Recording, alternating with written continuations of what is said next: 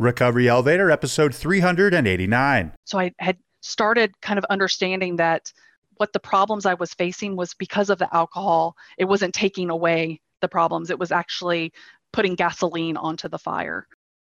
Uh, like this. Yeah, that should work. Mix down. yeah, keep going. Yo, yo. Mix down. Three, four. Yo, yo. Wiki, wiki. Three, Mix four. Down. There we go. Seven, eight. Wiki, wiki. Mix down. Guys in the house. I love it. Wiki, wiki. Mix down. There we go. Welcome to the Recovery Elevator Podcast. My name is Paul Churchill, and it's so good to be here with you. On today's episode, we have Christy. She's 42 years old. She's from Denmark and took her last drink on April 5th, 2022. Great job, Christy.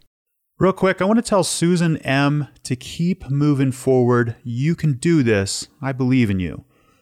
And I also want to thank all of our Cafe RE chat hosts. Y'all do a fantastic job. Listeners, RE is going back to Costa Rica this upcoming January 20th to the 31st, and registration opens up today. For the most part, this is a different itinerary than the trip we did last year, and we added an extra day at the beach. We start in San Jose, then head to La Fortuna for some stand up paddle boarding at Lake Arenal, then head to Rincon de la Vieja National Park for some jungle exploring and a volcanic mud bath. Then we go to Playa Carrillo for a surf lesson and some smoothies. We've got yoga and recovery workshops built into this trip, and it's going to be a lot of fun, just like the last one. For more information, there's a link in the show notes or go to recoveryelevator.com and go to the events page. And before we get any further, let's hear from Exact Nature. Exact Nature's safe and healthy CBD based products are formulated to help you with the challenges of quitting drinking, such as addictive cravings, depression, anxiety, and lack of sleep. If you're interested in learning more, head on over to exactnature.com and use the promo code RE20 to receive a 20% discount on your order. That is RE20 at exactnature.com. Okay, let's get started. Listeners, today I want to give you a practical quitting drinking tip that I recommend you try. This is called journal speak, which is probably the most informal, writing from the cuff type of journaling that you can do. I learned about this type of journaling from a podcast called The Cure to Chronic Pain with Nicole Sachs. I was listening to a podcast about some back pain that I've been experiencing. It's much better now, thankfully, but the journal speak that she teaches is also very applicable to ditching the booze. So today I'm hoping to bridge the gap. Okay, let's do it. What's the point of journal speak? The point is to get unprocessed, uncomfortable emotions out of you and onto a piece of paper, a note, a napkin, a post it note, a scroll, a computer screen, whatever. Journal speak also makes you feel less alone. It's as if there are two of you, which there really are. Another point is you begin connecting with you. So here at Recovery Elevator, we do believe the opposite of addiction is connection, as Johann Hari coined in a TED Talk. A major component of this is connecting with the raw, unheard, vulnerable, pissed off version of you that exists. It's there. So when you feel a craving coming on, this is one of the best times to do this journal speak because there's a part of you that's screaming to be heard. Okay, let's talk frequency. It's best to do this two times a day, first thing in the morning, and then before you go to bed at night for one hour. I'm kidding on that. Let's get real. Nobody has two hours a day to journal. But the good news is, is you don't need much time to do this. I set a timer for five minutes in the morning and five minutes in the evening. Also, you can do this as needed throughout the day. And listen, I don't do this every day. I try to do it a couple times a week, and as I mentioned, sometimes it's as needed. If I'm pissed or I'm feeling fear, sometimes I grab a pen, paper, and just let it fly. Okay, when I say journal speak, I'm not referring to you opening your leather bound diary, writing the date, and beginning with Dear Diary, today I went to work and my parking spot was taken. None of that stuff. In fact, I don't recommend you keep any of this journal speak. Get rid of it. That's the point. So, journal speak is full of incomplete sentences, horrible grammar, expletives if you choose, shitty illustrations, and giving that pissed off or sad little kiddo inside permission to speak. In fact, that's really who's doing the talking here. Yes, alcohol in itself is highly addictive, but most likely you are unconsciously or consciously using alcohol to repress emotions or shitty memories. Getting this excess mental baggage out of your head and onto paper is the beginning of letting it go. Once you're done writing, throw it away, burn it, Command A delete. It's out, it's gone, it's been heard, the energy has been moved, throw that shit away. Make the disposal of this journal speak part of the ritual, part of the routine. Toss it. You know, after all, it's garbage. It's not serving you anymore. Listeners, I always feel better after my short journal speak sessions. And sometimes I go way longer than my five minute timer because things just keep coming out. Let whatever wants to come out, come out. In fact, it may surprise you. So, as Nicole Sachs said in her podcast, that when she wrote the words, I hate being a parent, it both surprised her and made her feel lighter. Of course, she loves her kids, but sometimes she hates being a parent.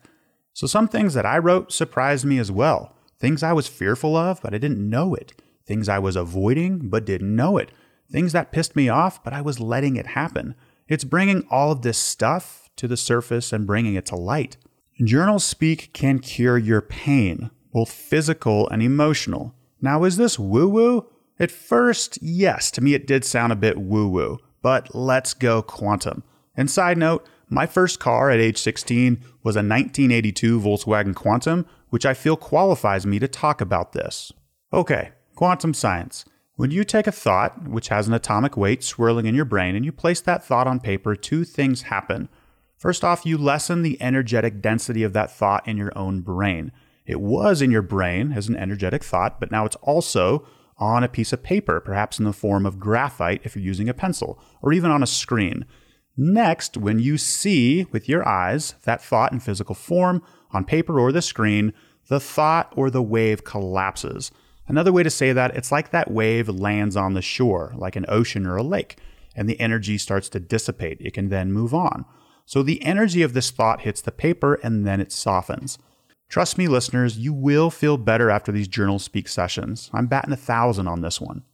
Funny story, when I was 22 years old, I was waiting tables at a restaurant in Edwards, Colorado, when I heard what sounded like somebody jumping on the roof. In fact, I was taking an order at the time when I heard the noise, and I told the table, I said, Yeah, I think somebody is fixing a leak on the roof. When I walked back to the office to see what was going on, I saw my manager writing with a red sharpie on a large shard of plastic, which used to be attached to the printer, and this is what he wrote This printer is a total fucking piece of shit. I kid you not, this is a true story. Now, I don't blame him. Printers always jam, run out of ink just at the right moment. I can blame at least a couple relapses on my old Epson printer, especially the M100 series and the ink reloading process and system. My goodness. Anyways, later on this job, this person told me, my manager, that this was a technique he used to help manage his anger or his emotions. True, he broke the printer first, then pulled out the Sharpie, but progress, not perfection. And listeners, speaking of printers, I kid you not, just before I was going to record this episode, my wife asked me if I could come take a look at the printer, more specifically, the HP OfficeJet 4630 series to clear a paper jam. Listeners, there was no paper jam.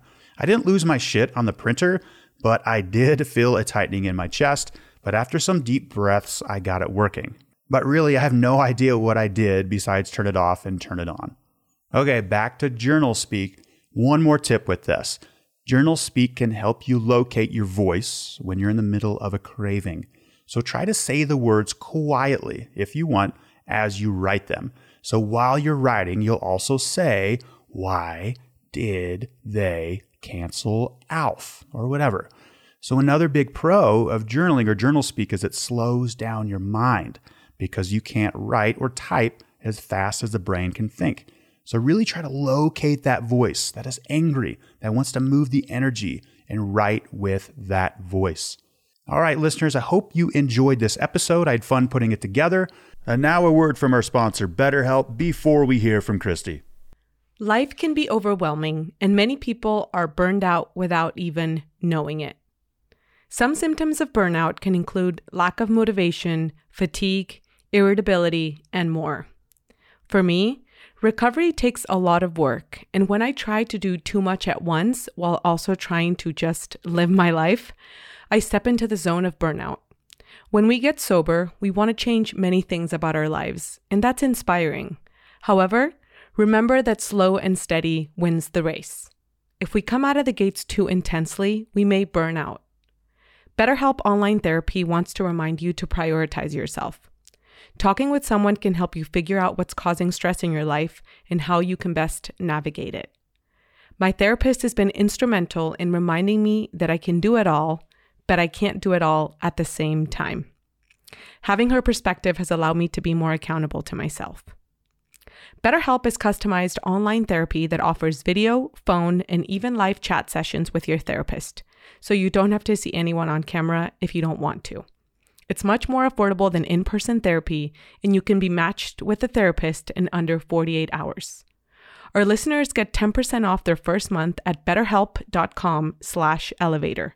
That's better, H-E-L-P dot com slash elevator. Christy, how are you?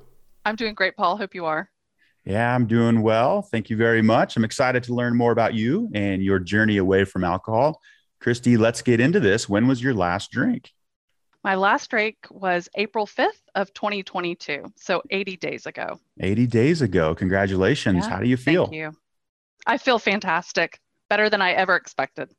Okay. Yeah. Well, I'm excited to learn more about you and your story. But first, Yeah. give listeners a little background about yourself, Christy, maybe where you're from, Yeah. what you do for a living, do you have a family, what's your age, and most importantly, what do you like to do for fun? Oh, super good questions. Uh, yeah, my name is Christy. I am living in Denmark. I have been in Denmark for the past four years. Prior to that, I was in North Carolina, uh, born and raised in North Carolina. I'm 42 years old. Uh, I work in a space of IT uh, as an agile coach, which means that I help companies in producing or creating value in their company in different ways with projects. And uh, I have two children a 14 year old boy and a seven year old boy. And I have a husband who we just celebrated 25 years of being together and 18 years of marriage. So we met in high school. So, yeah, it's been a, a really good celebration time here this past month. Yeah. Congratulations with that. Now, questions with Denmark. Are you in Copenhagen? Yeah. Yeah, I'm right on the outskirts of Copenhagen in, in Gentofte. So it's about like, I would say like 10 to 15 minutes uh, north of Copenhagen. Hmm, okay. Yes. Real quick, what's the difference between North Carolina and Copenhagen Oh, geez. or Um, Denmark?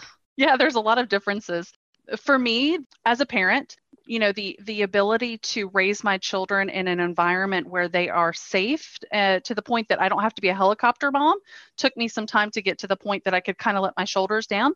But they take the bus by themselves they ride their bikes by themselves they go to amusement parks by themselves they do tons of things uh, by themselves. And i feel like it's just a great environment to raise children in the food is a little bit different, I will say, and the weather is drastically different. Um, you know, we now are going in this period where the sun comes up at like 3 a.m. and doesn't set until about 11 at night. But then we have the opposite in the winter where it's just dark all the time. So that can be a little depressing. Um, and of course, here in Denmark, we do not have the humidity. So we don't, you know, we don't go outside and start sweating like I used to in North Carolina. So those are some of the things that I can uh, yeah. mention difference wise. Yeah, it's hard to compare, not quite apples to apples, but I do recall Yeah. going to Denmark in 2007 in November or early December, and I do recall the sun going down at like 3:30 p.m. Yeah. um, yeah, and rising quite Yeah. late. But yeah, it's it's really far north. Denmark is Yeah, very. okay. All right, let's do what we came here to do. As Chris says, let's talk about your journey away from alcohol. When did you Yeah. when did you first start drinking? Talk to us about the role alcohol has played in your life. When did you Yeah. recognize that alcohol was a problem? Did you ever attempt to moderate? There's a lot of Mm. questions packed in there. We got plenty of time. Uh, let's hear it. Yeah, uh, you know, it. I was always labeled the boring child or the good child. Um, I'm an only child, but uh, but being, you know, coming up, I was I was kind of labeled. My parents would always look at me and say, "Thanks for being such a boring kid." Uh, I really didn't get into t- too much trouble, and that was because I was in a lot of sports and a lot of music, and I was very active in a lot of things. I will say though, you know, alcohol was always a part of who uh, of me growing up. It was just always in the house. There was never a day that alcohol wasn't present. It was something that was there. And at an early age, I remember we have the DARE program at school, right, when they talk about the drugs and all that kind of stuff. And I remember going, huh, that's not normal. like what what's happening at home's not normal. So um, that was kind of the early maybe something's not right here, but that that kind of planted a seed for me where I said, you know what, I'm I'm not going to be that. I'm going to I'm going to do the right path, right? So I kind of knew what that that road led to and I wanted an opposite road. So I started going down that path at college. You know, again, I met my husband very early. We lived together early. We worked uh, through college. I mean, I did I kind of stayed out of the whole college scene if you will. I went to App State in the mountains of North Carolina. It was great university, but I didn't do the whole, you know, partying stuff. That wasn't really what I did fast forward to 2004. So now I've graduated college. Uh, I moved back to uh, North Carolina or in the city of North Carolina, Raleigh, Cary area of North Carolina, and was kind of getting my foothold. I had just bought a house with my husband. We just got married. I mean, all of these great things to celebrate. And I felt on top of the world. I still drank, right? There was still, I mean, I would have drinks on the weekend. I would, you know, those kind of things, but it was nothing that was a flag. Nothing. Uh, I always was very good about moderating. And then 2004 came, and I got a phone call from my father that said, I've been diagnosed with lung cancer. And my world was completely upside down. I was 25 years old in 2004, and my dad was 47. And of course, that just hit me out of nowhere. That was a rock for me, um, you know, just thrown right through the glass door. And I remember not knowing really how to process it or not how, how to handle it, but I knew that I needed to be strong. And that was kind of what they named me actually was the rock. So I was strong through all of that. My father went into remission in 2005 and then it returned in, with a vengeance in 2006 spreading and he passed uh, late 2006 i was 27 and he was 48 so as you can imagine this was a very tough time for me and not knowing how to process it i did go to some grief counseling but i could kind of feel that things were still mm, unsettled within me but I kind of just pushed through, right? I had to be strong. I had to be that person that could could help my mother because she was by herself at that time, right? So then fast forward, we kind of I went through some counseling, I went through some good stuff. And then 2007 I got the joy of giving birth to my oldest son who's now 14 years old. And after that birth, I don't know if it was hormonal. I'm not sure what happened, but the anxiety really kicked in and the blood pressure diagnosis kicked in and things were just at a miss. So there was a medical aspect to this or kind of a imbalance that was taking place. Uh, went to see counseling, but ultimately I remember just not being, not feeling right, not feeling something was wrong or the anxiety was taking me over. And what I found is that the bottle was just such a great medicine to help with that. And so I started having panic attacks or, you know, anxiety attacks. And I would find that drinking would actually kind of make it so my brain would shut down so that I wouldn't think about things and not escalate to an anxiety attack. So that's where I really started leaning into it and found that, wow, this can really help me shut down and not have to think about things. Uh, and then we move into the seven year period. So my son uh, was born in 2007 and then there's about seven years of kind of just trying to push through. I, I start, was still in counseling, but I was still drinking kind of heavy, but not super heavy. And then the birth of my youngest son uh, came and it was a great delivery no, no problems there but the anxiety the hormonal imbalance came right back uh, and this time it came back with a vengeance and i remember the bottle right so then i started I, I was in counseling as well, but I remember my mother in law very specifically. I was sitting on the couch and I was having an anxiety attack, and she just handed me a glass of wine. And I was feeding my child at that time, so I couldn't. But I, I remember that being like, oh, it's acceptable. Like I can do this. This, is the mommy culture, right? Like I can do this. This is what we do for this. Then it kind of down spiraled from there. Like uh, uh 2014 and onward, it just got worse and worse and worse. Um, and then four years ago, I was probably at the point where I, we were going to move to Denmark, and I said, okay, you know, the drinking has gotten under uh, is is out of control. I would hide. I would. I was to the point where I was being sneaky, right? I was lying. I was being sneaky. I was doing things that I knew were not right to do, and that it, that it, it was just such a, a slow progression that it didn't seem like it was one day to the next. It was very subtle. But I remember thinking, wow, this move to Denmark, right? This could be my geographical savior I could totally move, and then I don't have the uh, the same stores. I don't have the same routines. I don't have all of these things. That will cure me, right? That will cure everything. It didn't. yeah, let me ask you a question about the geographical yeah. cure there. Yeah. I've gone through that as well. And this beautiful plan Yeah. gets created, formulated in the brain, and it's like, oh, everything's going to stay behind. Mm-hmm. Do you recall when you first went to the liquor store that first couple times you're like, uh, wait a second, this is still here? Was there a moment where you realized, wait a second, it's still here?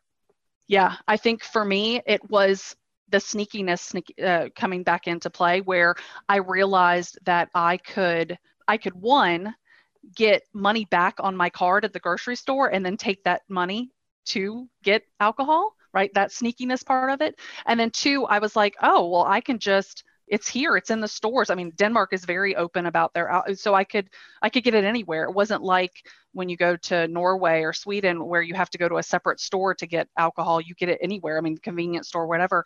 And I just thinking, I, I remember walking into the store the first time and getting that bottle of wine and going, okay.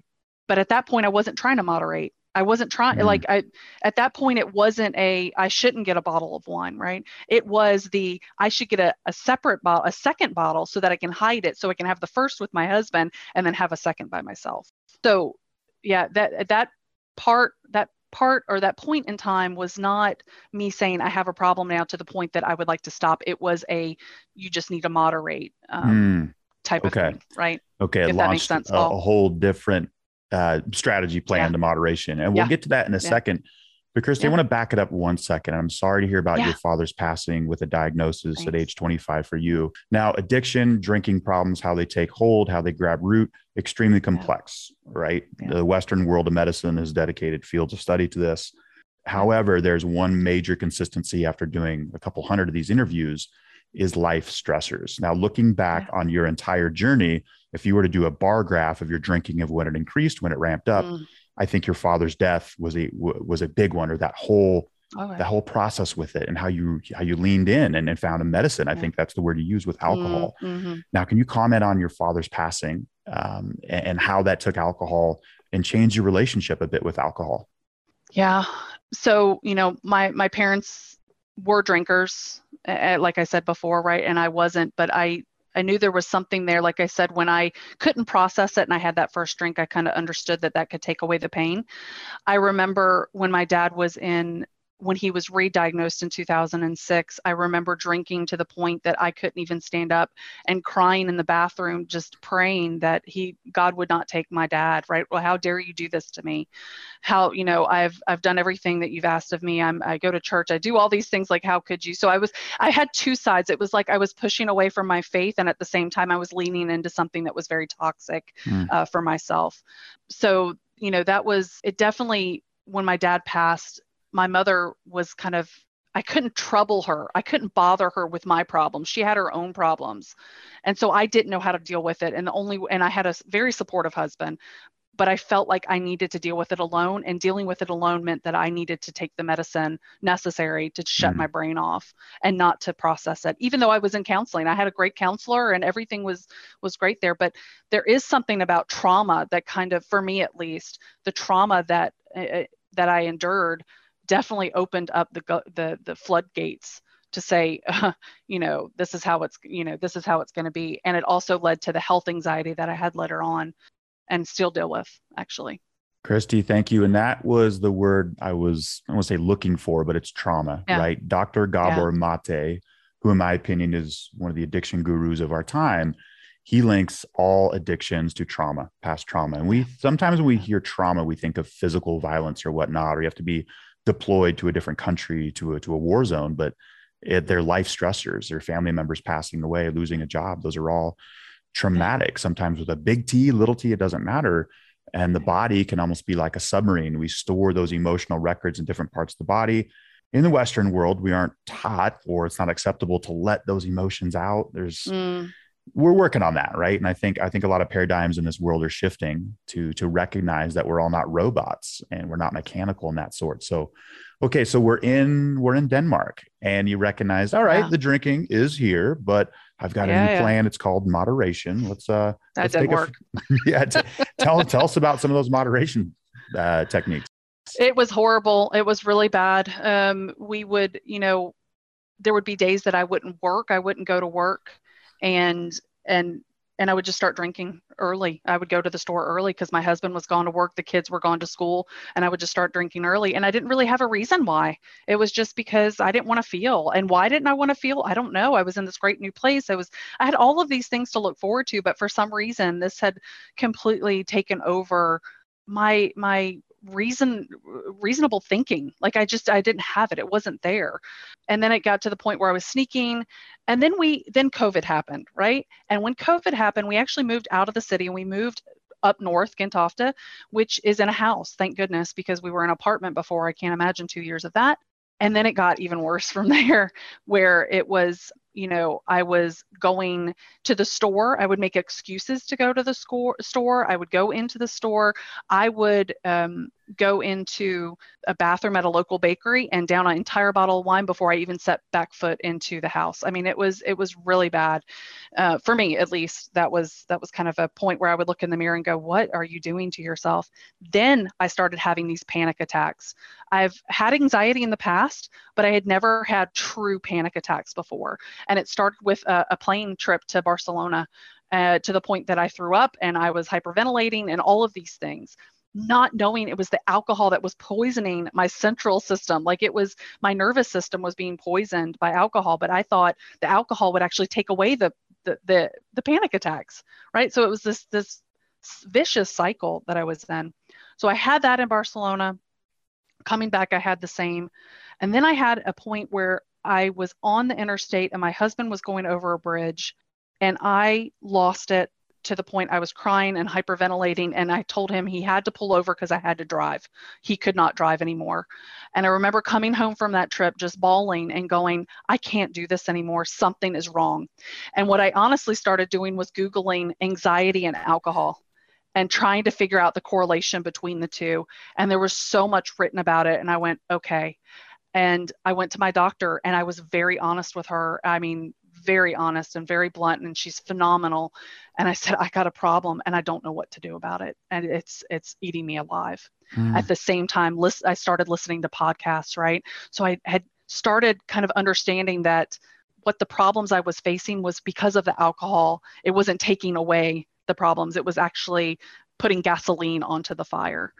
So with her help i was able to get a counselor um, and work through some of the stuff, some of the trauma, which we're still working through to today.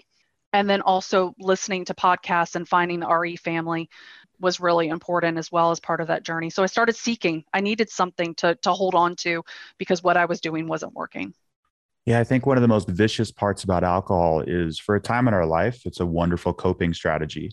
But then the coping strategy becomes the reason why we cannot cope and yes. and dealing with that coping with that fact alone wrapping her head around that's extremely difficult let's let's go back to the anxiety for a second i know when you started talking about anxiety myself and listeners there's a lot of heads nodding was mm-hmm. the anxiety anxiety was it like the day after you drank after oh, a binge or whatnot or just at random mm-hmm. moments and for sometimes some of the peaks of the anxiety that i had it was like the little or, or, or like the bigger me or like the soul the little paul inside was like screaming saying hey we're losing control here. Like this is almost like we got to do something about this now. And i recall some of those intense anxiety moments was like the little paul the soul trying to recognize to locate me and saying yo all systems on deck. Something's something's going wrong. Mm-hmm. talk to us a little bit more about that anxiety yeah, I think early on when I had the anxiety with the kids, it was health anxiety, which is very natural because my father just died of lung cancer, right?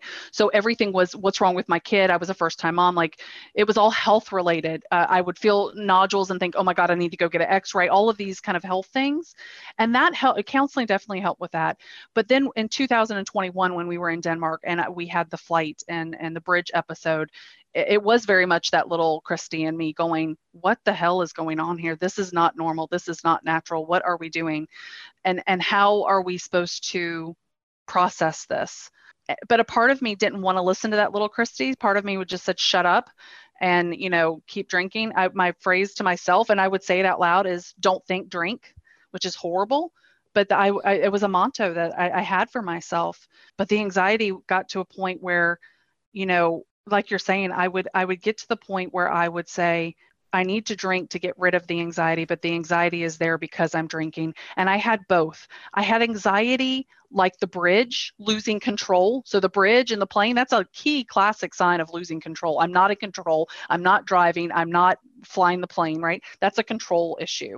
Um, that's part of it. Then I would definitely have the shakes in the morning, right? So I would have these uh, tremors or shakes in the morning, uh, as well as kind of, you know, the hangover, kind of the head space being in a weird place, very depressed, and I never had been really a, a depressed. I've been anxious, but not a depressed person. Uh, very anxious after drinking, um, and then all the shame that comes with it, right? Like the, oh my God, how did this happen again? You said you wouldn't do this again. You know, your your son had to put you to bed. You're a loser of a mother. I mean, all of these things, right?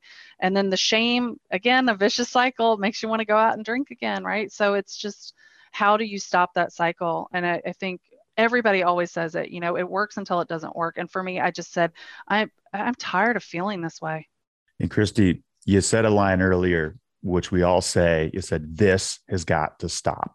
Now i said that 15 times but this wasn't alcohol until the very end. I said, this has got to mm. stop the anxiety. This has got to stop the yeah. depression. This has got to stop. Maybe it's binge eating. This has got to stop.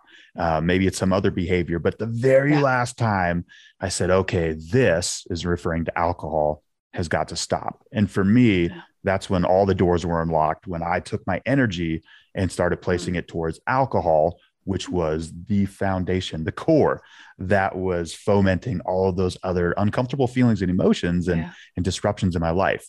This has got to stop alcohol for you. Take it, take it from there.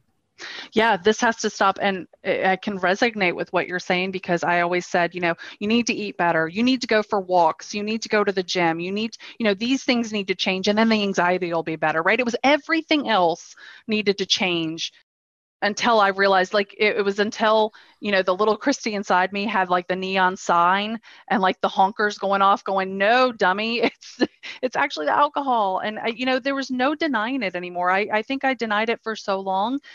And then there was just a day where I just said I'm I'm tired. I'm so tired.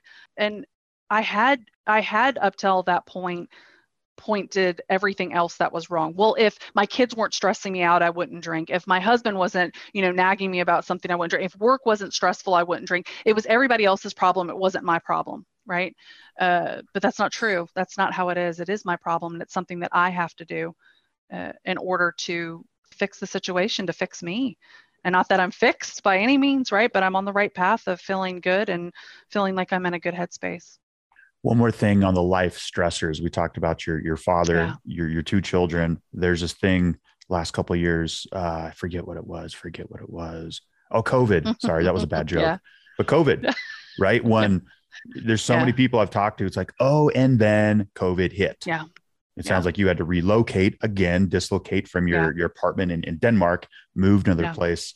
Um, before we talk about your time away from alcohol just comment real quick on how covid affected your journey COVID was hard. It was difficult for everyone. But mm-hmm. for me, I think this idea that, you know, I'm a working mother and to work and then have two kids at school, I mean, two kids at home because school wasn't happening.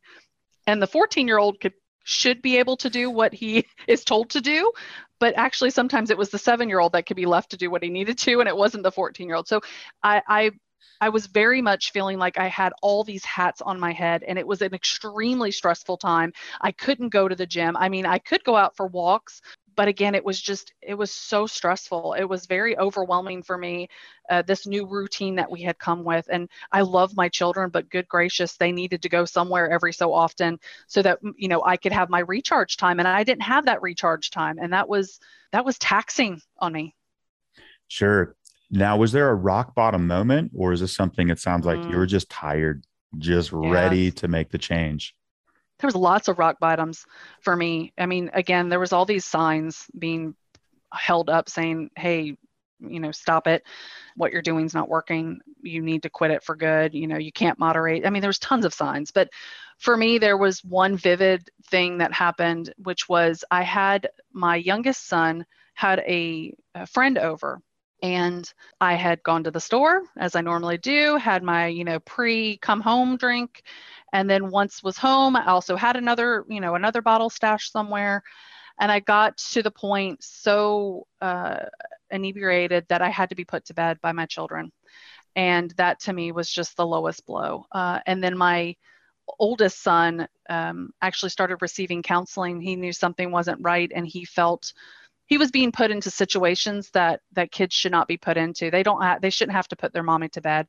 And my husband shouldn't have to lie to my children and tell them that mommy's taking medicine that makes her sleepy. Mm. so there was just all of this sneaking and lying and and that was the last straw for me. Like i that's i i honor being a mother and i'm taking it for granted so much that that that was it. I was just completely over it and done gotcha now, if I understand correctly, this 80 days alcohol free isn't the yeah. first time you you you, yeah, you had some time time together. Um, so yeah, so talk to us about the journey away yeah. from alcohol. When you started a log time, was it? You know, it wasn't a one and done thing. We're on a second round mm-hmm. here with 80 days, and, no. and for me, it wasn't a one and done thing. It was about a 400 and done thing, or many many day ones. What was that like for you? Yeah, uh, it's a really good point. So before this 80 days, I did have uh, what I call field research, right? I went back out thinking, oh, you know, I got this. This is great. And before that, it was a, it was 70 days. So I had gone 70 days and then had this, and now I'm at 80 days. But before then, just like you, I had tons of day ones, right? Like, oh, I'm not going to do. It was always the wake up in the morning, have a hangover, and say I'm never doing it again, just to start drinking by 5 p.m. I mean, like seriously. But when I really started taking it seriously, you know, it was it was to the point where like i said it was it was impacting my family. It was impacting us as a as a married couple as well. I remember my husband looking at me and again we've we've been together for a really long time. I remember him looking at me and saying i don't think we're going to make it. And i just my heart hmm. completely came out of my chest because for me this was forever and ever amen. This was for better for worse. You know he's been through some hospitalizations. I've always stuck by his side and i felt really hurt by that. I felt like i was being yeah i just felt very casted out and it, it really hurt me to the core. Uh, so i had some some kind of resentment there on that. And i think part of that when i when i did have my field research it was kind of like well you know he's not going to stay around anyways or he doesn't care enough to stay around or whatever. It was almost like this angry type of go back and out to the field. And then i realized you know what you can't do it for anybody else but yourself christy. Like you cannot do it for anyone else. So do it for yourself right? So that's kind of where i've stuck now is that I'm in such a good place and I have so many good things going that I know what would happen if I do go back out and what would happen if I did drink that I would I would ruin a lot of great progress not only with my family but with my career with my, my uh, gym everything that i'm doing and trying to progress towards. So again playing it forward and understanding what that would look like. But yeah you know and and the shame that comes in when you have to do a, a reset on a on a a day calendar can can also play with your mind. And i don't think people should let that play with their mind right? Uh, 70 days away uh, even though i went back out uh, that was 70 days that i didn't right? And i learned a lot from that experience. So uh, you know as long as we're learning as we're going through this journey of sobriety i think that is a win. It's a plus for me uh, no matter how many day ones you have. Christy, I love your outlook on that and resetting the sobriety tracker, right? It's not a waste. You learn something from it as long as we're still moving forward around that. It's it's not a waste. And I think, and I'm I'm a big fan of AA, but they almost put too much stock into into continuous sobriety time, in my opinion. Right, and I've seen people come in after a long sobriety time completely demoralized and dejected because of the shame when yeah. in reality you know maybe, maybe you drank 1% of the you know one day out of the year it's yeah, yeah okay all right. Yeah. So, what was it like those first couple days, 80 days ago? Um, because you do oh have to have a Herculean effort and say, all right, yeah. I'm making a change. Yeah. It's hard. I think the first for, for, me, it's always the first four days. It's a it's a physical thing too for me. Uh, I think my mind is just so foggy. It is so foggy when I drink that it, it and there's a you know a, central nervous system thing that's happening too i think hormonally for me at least that i'm trying to to kind of get over that. And at the same time, I started counseling again. So it's like, you know, now I'm going through some trauma stuff, which is really difficult to deal. So I'm having to kind of be vulnerable and feel the pain that I've been trying to numb for so long and talk about it openly but you know the only way for me to go through it is to go through it and go through it soberly so that's my my uh, look on that but the first four days were a little a little tough. You know, I just try to stay busy.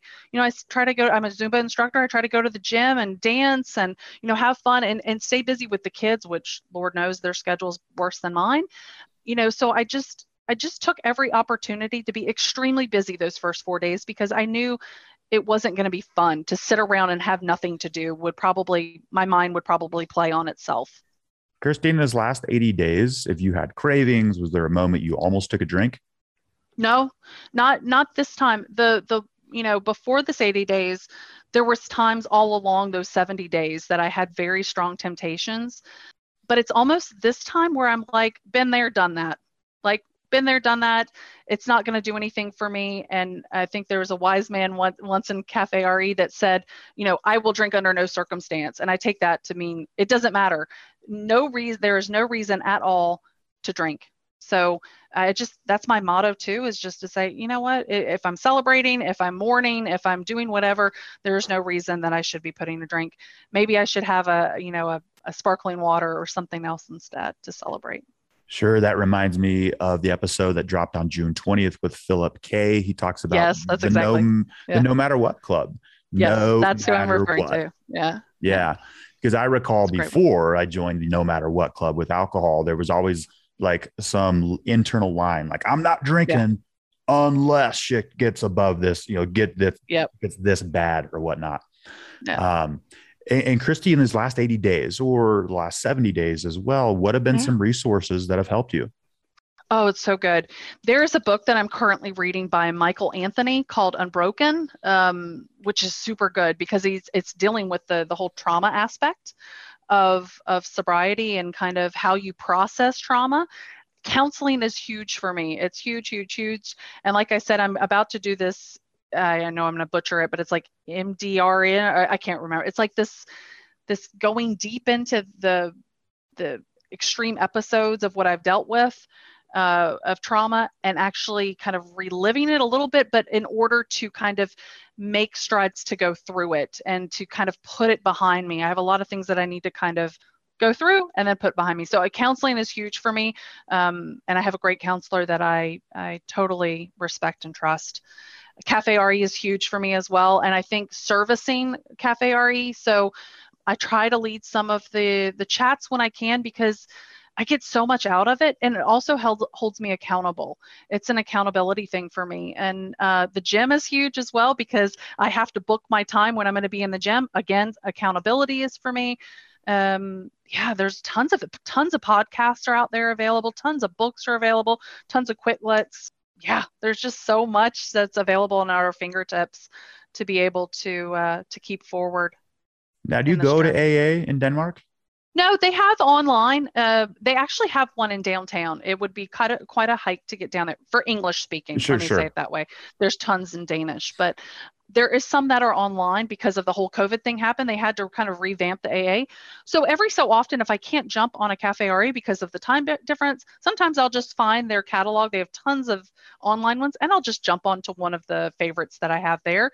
I don't really, I kind of listen. Uh, I'm not a real active participant in it, uh, but I do listen and and get some nuggets of gold, as well as Smart Recovery uh, is another one that I listen to online, and they have some really good things. And they actually have a workbook that you kind of work through some of your visualization of of how you can help your recovery you know what are your triggers and you kind of write things down so for me that's really helpful as well i try to attend some of their meetings online Gotcha. And and and Yeah. Christy, what is what's something you've learned about yourself along the way?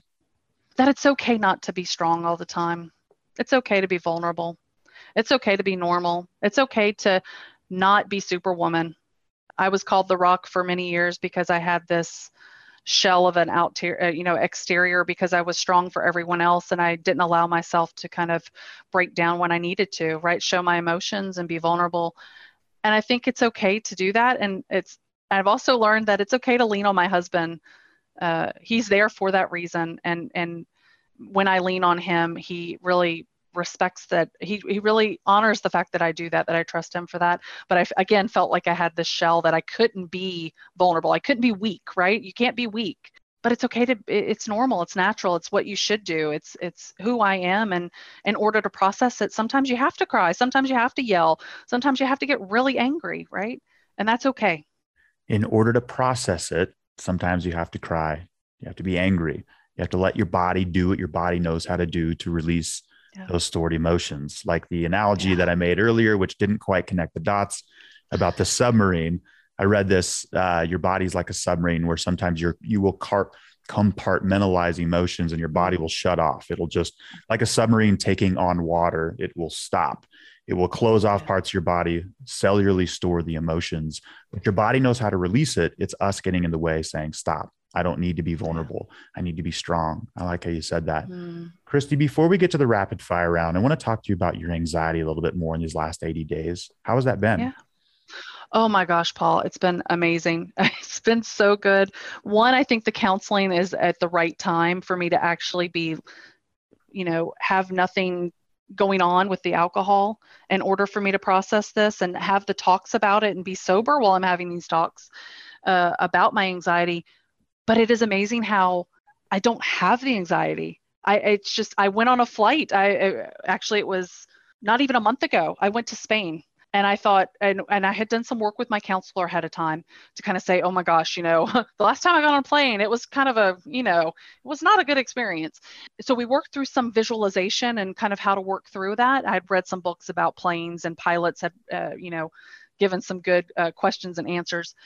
But I got on that plane and I had those resources, but I did not feel any anxiety. Hmm. It was a beautiful flight it was the most enjoyable thing I've ever experienced. And on the way home, the same thing. And I was just at awe at the fact that, you know, I'm not on medication. I, I don't have any alcohol. My, I didn't need alcohol to get on a plane, right? I didn't need alcohol to be calm and collected. That was, I, I needed the opposite, right? I needed that poison removed from my body in order for me to work the way that I should work and for my chemical balance in my, my brain to be as it should be and I, it, has been great. It's been a great experience. That and you know counseling and going to the gym, having those endorphins released, you know, having that happy juice when you work out. Those are always happy things as well, or or help with the anxiety as well. So I think the anxiety is uh, it's been my number one you know medal I would say around my neck is that I don't carry this burden of anxiety mm. anymore. Yeah. Yeah, that is so good to hear. Hey, Christy, we have reached the rapid fire round. If you could answer these questions within 10 to 30 seconds, that would be great. Are you ready? Absolutely. All right, Christy, number one, what's the one thing that's helped you the most departing from alcohol? My family. All right, love it. Number two, what is a memorable moment a life without alcohol has provided you? My son looking at me and telling me that he's so happy he has his mother back. All right. What's your favorite alcohol free drink? I love it's called lemon limontana. I think that's how you pronounce it. It's a San Pellegrino lemon drink. It's I, there should be a support group for that because that is my favorite thing to go to. Yeah, San Pellegrino's got some great beverages I'm as of late. You. All right, yeah. next question. What is the point of life, Christy? Ready, go. Point of life is to live your fullest and to give to others and to receive the messages and the gifts that you are entitled to. What's your favorite 80s or 90s band? Dave Matthews Band, totally. Is that 80s or 90s? I don't know, but they're my favorites. So. Yeah, I think you're the 90s there. Great band. What okay. are some of your favorite resources, Christy? Cafe RE definitely. Like I said, Smart Recovery is really good too if you need some kind of writing stuff down, counseling. I love uh, all the podcasts that are out there. Just go out to the Apple store or the Pod store and just Google recovery. You'll find so many things out there. And there's so many quit lit books, you know, um, Alcohol Explain, Alcohol is Shit, all of those great books that are out there as well. You know, just absorb them and take them in, and you can get nuggets of gold out of all of them. Christy, what has recovery made possible for you? A life without anxiety. Christy, if you had a pet ladybug, what would you name it? Pet lady? Strawberry. Mmm, I like it. what is your favorite pizza topping? Uh, fresh mozzarella. Okay, Buffalo last, mozzarella. All right, last question. What parting piece of guidance can you give the listeners? Don't be hard on yourself. Take one day at a time and love yourself through this entire process because loving yourself will take you much further than hating yourself or having shame. Christy, one last question here before we depart. Yeah. Give listeners your own customize. You might need to ditch the booze if line. You might need to say goodbye to booze if you use your evening walks with the dog to go to the liquor store and get alcohol to be so inebriated that you actually leave your dog in front of the store tied up just to have the dog delivered back to your home. Yikes. That's a good one. I love that. That's that's that's up there. It's one of my It's harsh. favorites. For sure. What was your dog's name? Lulu, and she's sitting right next to me. Lulu. Oh, Yeah. they're they, they they always love us. They love it. do. Christy, thank you so much for joining us on the podcast today. I enjoyed getting to know you and your journey. Thank you so much. Thanks so much, Paul. Appreciate it. Listeners, thank you so much for joining us today on this podcast. I had something totally different with the outro planned, but I want to go back to this damn printer. I actually had to take like 30 minutes off before coming back to this episode. More specifically, that tightness in the chest. It's almost preconditioned, right, with printers, and, and, and everybody has their own printer. Maybe yours is a printer. When I say printer, something that that can give you anxiety or just upset you when you hear the word printer or a paper jam or things like that. But I had to go outside. I sat in a chair, and uh, as I and also as I said in this episode, and with the universe, the timing is just perfect. I also did journal speak as needed. This time it was like two to three minutes on a Word document before I started recording this. I started asking questions. I'm like, why do I let this Epson, I think it was a 4630 series, uh, no, this is a Hewlett Packard now. Why do I let my HP Office Jet 4630 piss me off so much?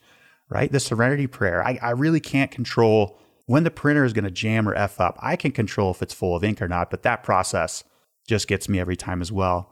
So I just wanted to comment on that. I think the timing of this with the with the universe, as I'm commenting about a printer, recalling a story when, when I was 22, with with my manager writing on the printer in a red sharpie, and I remember looking over his shoulder, watching this go down, to say, "Oh my gosh, he's actually writing on the piece of plastic. This printer is a total effing piece of shit."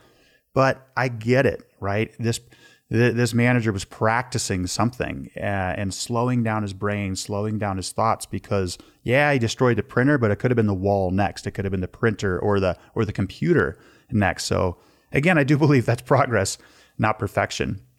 But I had to do journal speak before hitting record on this in a, in a Word doc. So, and then after that, I just hit Command A. I deleted it because I don't need it anymore.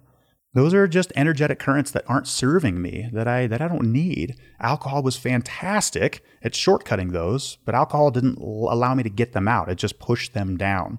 So we need to find other ways to let those roll, let those flow. It's not always fun. It can be painful. It's not always comfortable, but it's part of life, right?